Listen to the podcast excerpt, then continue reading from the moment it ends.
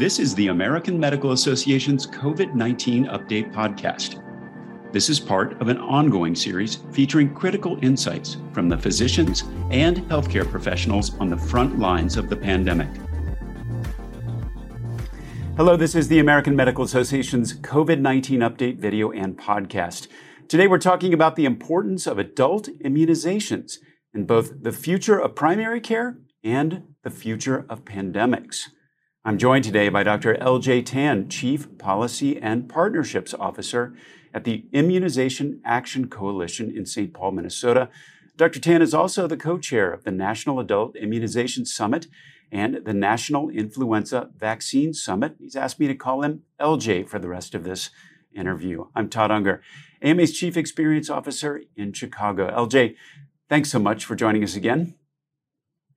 Todd, thank you so much for welcoming me back. I, it was a pleasure doing this the last time, and I'm just honored to be able to do it again. And just to let your listeners know, the uh, Immunization Action Coalition just rebranded itself to immunize.org. So essentially rebranded to our website URL. So easy for all of your listeners to come find us on the web. That's excellent. I'm I'm all about the branding. Um, so I think that's a great move. Um, well, it's been a while since we talked, but the last time we did, you spoke about the call to action uh, that your organization, together with others, had issued to increase immunizations among adults. And since then, seen a case of polio pop up in the US and an uptick in other vaccine preventable diseases.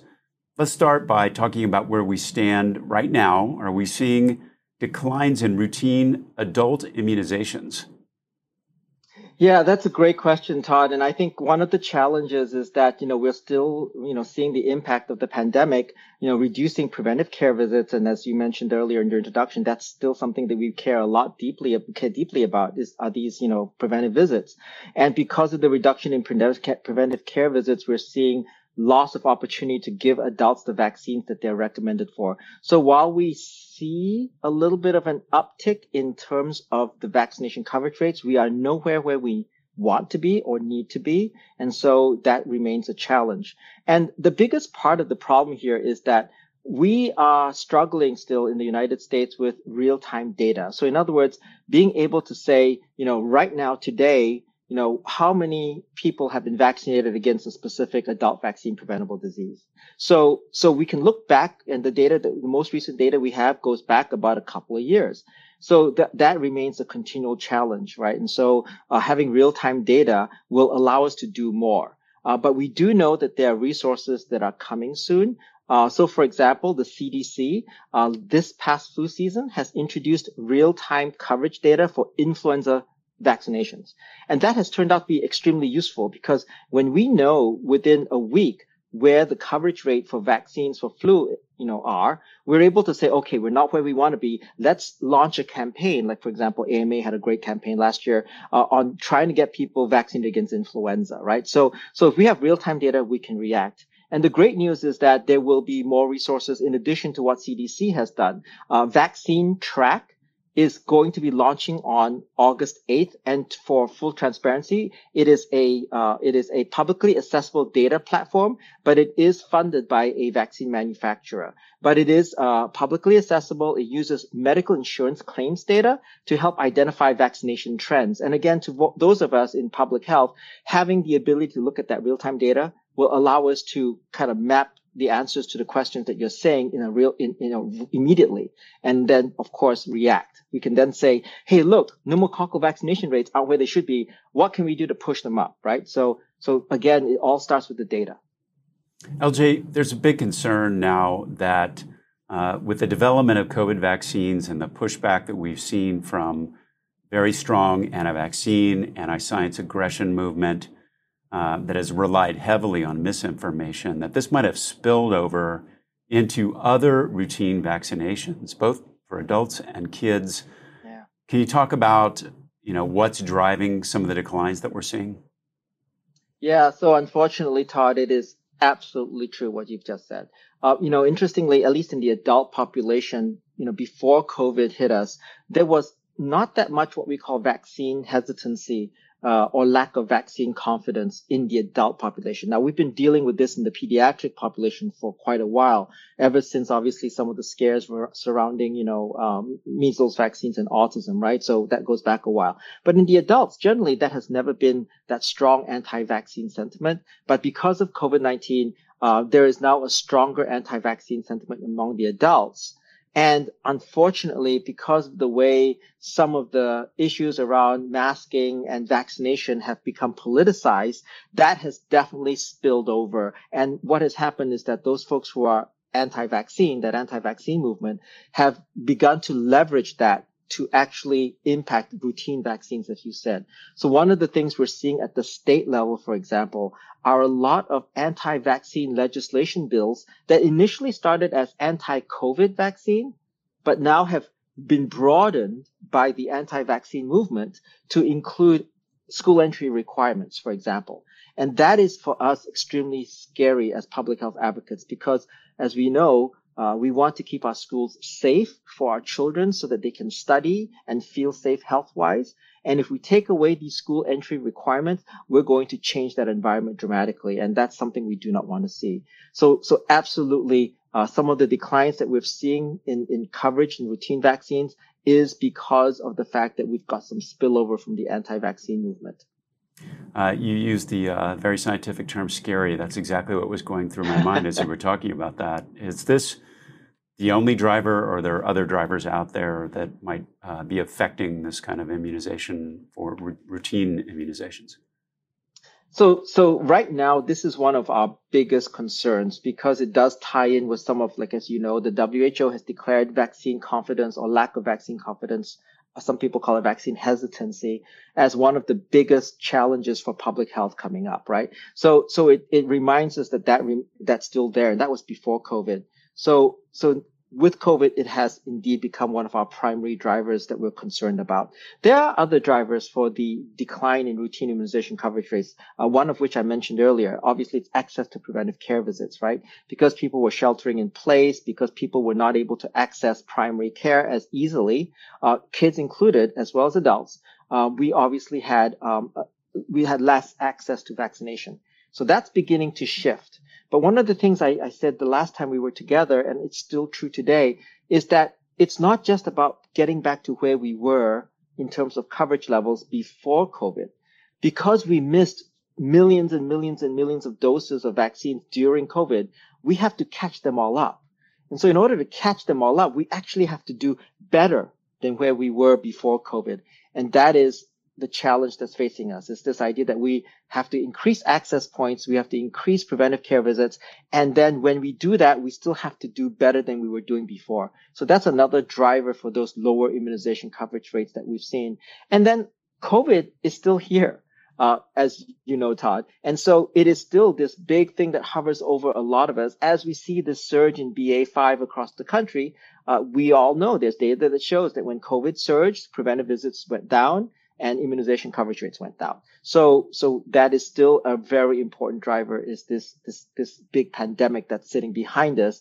And of course, uh, you know, monkeypox is, is beginning to rear its ugly head as well. Well, we're going to talk about that in just a moment, but I think that that point you make there about we're in catch-up mode, and these successive waves of COVID that are kind of uh, dampening kind of people's routine routine visits put us at a uh, just kind of a continuing disadvantage to get back to where we need to be.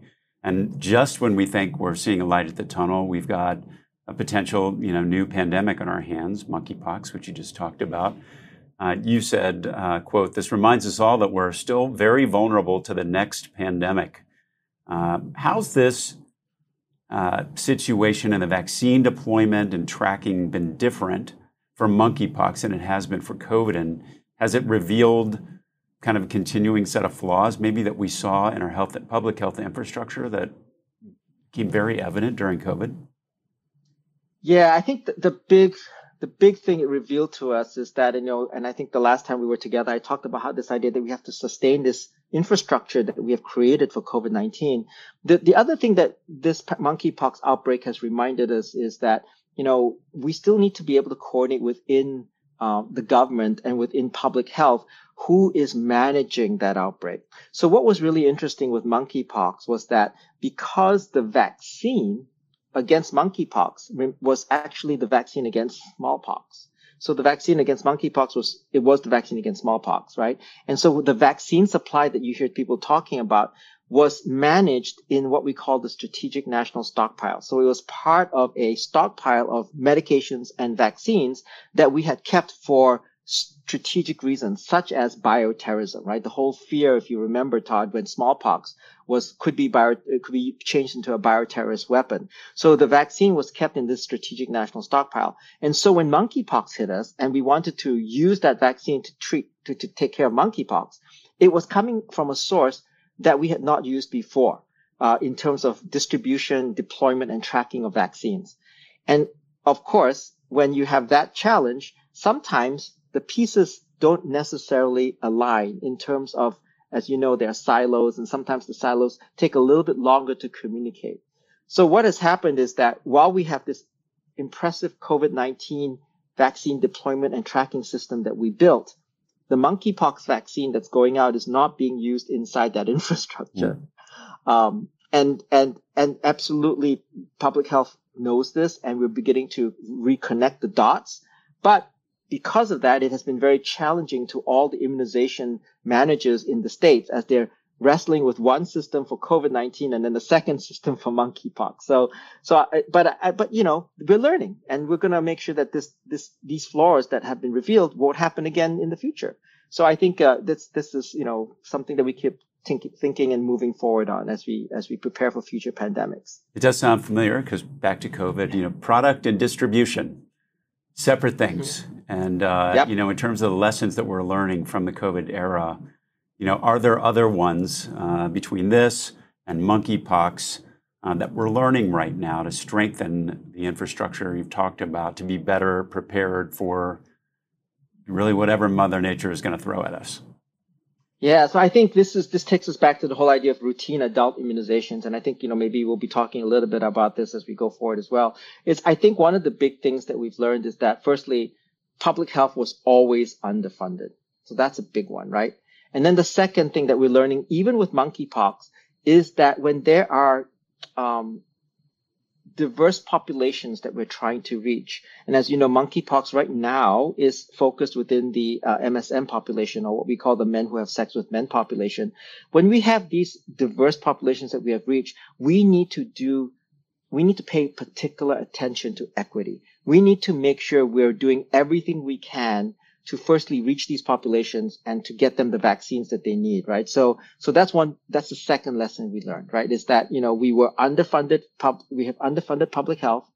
We have had always had challenges with equity. We need to do better with that. And then the other thing I think we've learned, and this is the adult immunization component, is that we didn't have an adult immunization infrastructure we had an adult, we had a pediatric immunization infrastructure um, that was very well established due to, uh, partly due to a program called the Vaccines for Children program. Uh, but unfortunately, we didn't have a similar program in the adults. And so there was very few infrastructure support for when we needed to get a lot of vaccines out to adults very, very quickly. So we had to build that as a result of COVID. So I think one of the things I've learned now is that if we had had done our routine adult immunizations well, we would have had an infrastructure in place that would have been ready to respond to the next pandemic. And so going forward, we need to take what we have built with COVID and expand it to all routine adult immunizations so that we can sustain that infrastructure. So that when the next pandemic hits, and who knows what it will be, we're ready to we ready we're ready with an infrastructure that we can immediately use to immunize all the adults that need to be immunized, or even bigger, to get medications, antibiotics. You know, you can use the same infrastructure to get that medication out to people who need it as well. Do you think, um, in addition to, let's say, the infrastructure that you're talking about, that there also seems to be a real issue around leadership and kind of who owns what and who is leading? Do you think the recent changes that have been announced by the administration in terms of kind of getting that leadership in place is going to make a difference here? And how do we carry that forward into future challenges? Yeah, I think that's a really good question, Todd. And I do think this, the, the changes are looking to address some of that, some of these leadership changes, trying to um, consolidate some of the the um, the programs are, are, are important. Um, however, I think it's it, you know I think we have to acknowledge you know we're dealing with you know a lot of moving parts, especially when you're talking about pandemic response, right? Because you're talking about you know testing, surveillance, epidemiology, vaccinology, research and development, and and finding a way to intersect all of them under one common leader may not be possible. Uh, I think, you know, in this case, we're talking about leadership communication as well, mm-hmm. uh, trying to make sure that leaders responsible for individual parts of the, this moving picture are able to communicate easily and without judgment. And I think that's important. Medicine doesn't stand still, and at the AMA, neither do we. AMA members are physicians like you who are shaping the future of medicine. Become a member today and join the movement. Visit ama-assn.org slash moving medicine.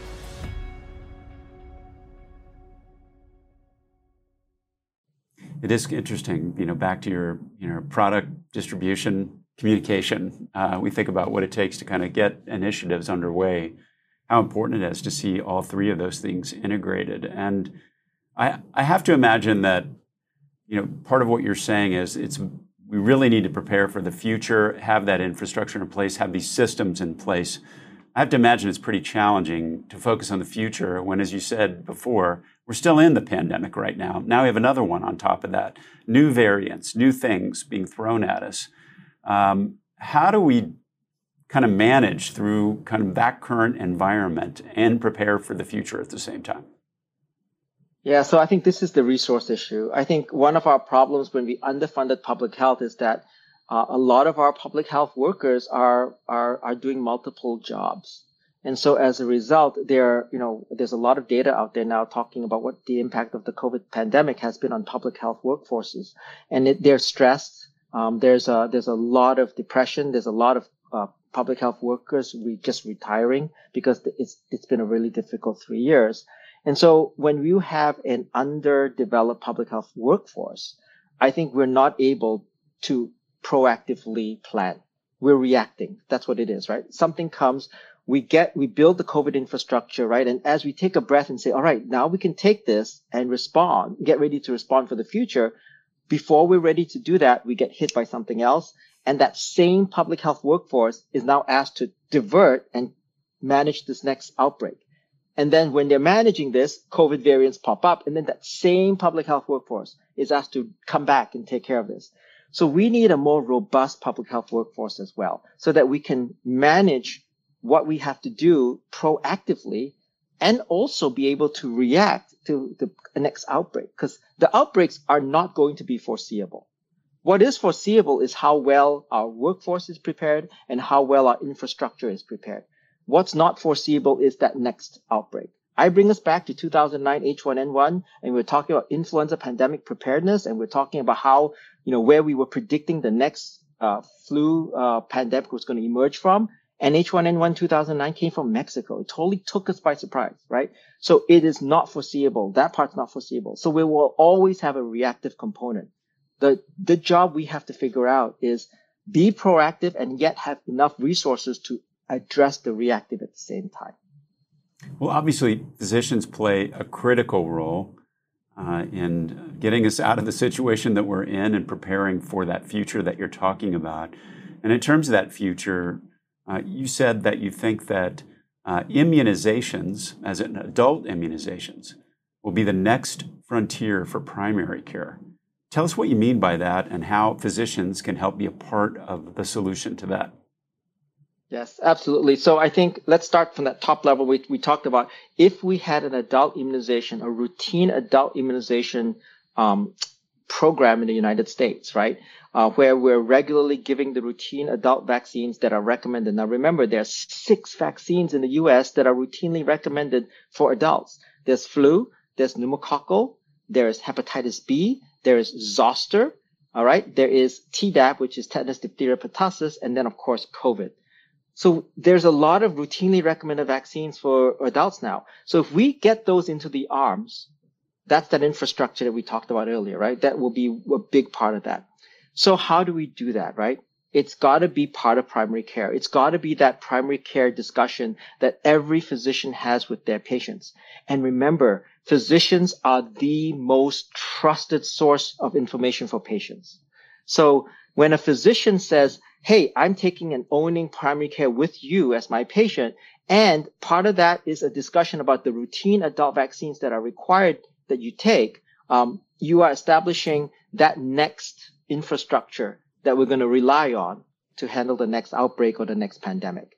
And so I think this is how solutions, how physicians can be part of that solution by advocating, by assessing, recommending adult vaccines that are routinely recommended for their patients and giving them, they will create not just in their offices, but also at the local, at the regional, and then ultimately at the federal level, an infrastructure that will be resilient for the next pandemic. LJ, I think I know the answer to this, but if we don't do what you're talking about, if we don't get back on track with these kinds of routine adult immunizations and the rates that we need, what kind of future are we looking at? So that's scary to use that very scientific mm. word as you mentioned earlier, right? Because I think, um, you know, I think if we don't get back to where we were, if we don't get our vaccine coverage rates back to where they were in both pediatrics as well as in, in adult care, we're going to see outbreaks. You know, we'll see measles coming back. Uh, we'll see mumps coming back. Uh, we'll see chickenpox coming back and we'll see other, other vaccine preventable diseases that we have essentially forgotten about returning because we will reach a critical point where the what we like to call the herd immunity, but I like the word the community immunity has declined to a point where you are no longer able to protect each other because of the vaccination coverage rate has gone down so much, right? And so we'll see those, we'll see those diseases start to return. And I think people have forgotten that those diseases don't come without morbidity. They come with mortality and they also come with cost impacts as well. And then heaven forbid we see these diseases surge like flu at the same time that COVID is surging. And then our healthcare system will have this surge impact. And then, as we all know, we've been hearing this for the last three years, you know, we're going to have to deal with that as well. So there are dramatic consequences in terms of mortality, morbidity, cost, uh, if we get these outbreaks returning. So, so I think that's a, a significant reality check. I, I really hope we don't get there, Todd. Uh, same. Uh, LJ, thanks so much for joining us today. Uh, such important information and uh, such a huge reason to get those immunizations.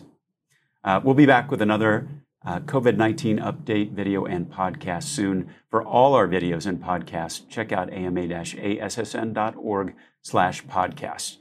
Thanks for joining us today, and please take care. Subscribe to other great AMA podcasts available wherever you listen to yours, or visit ama-assn.org slash podcasts. Thank you for listening.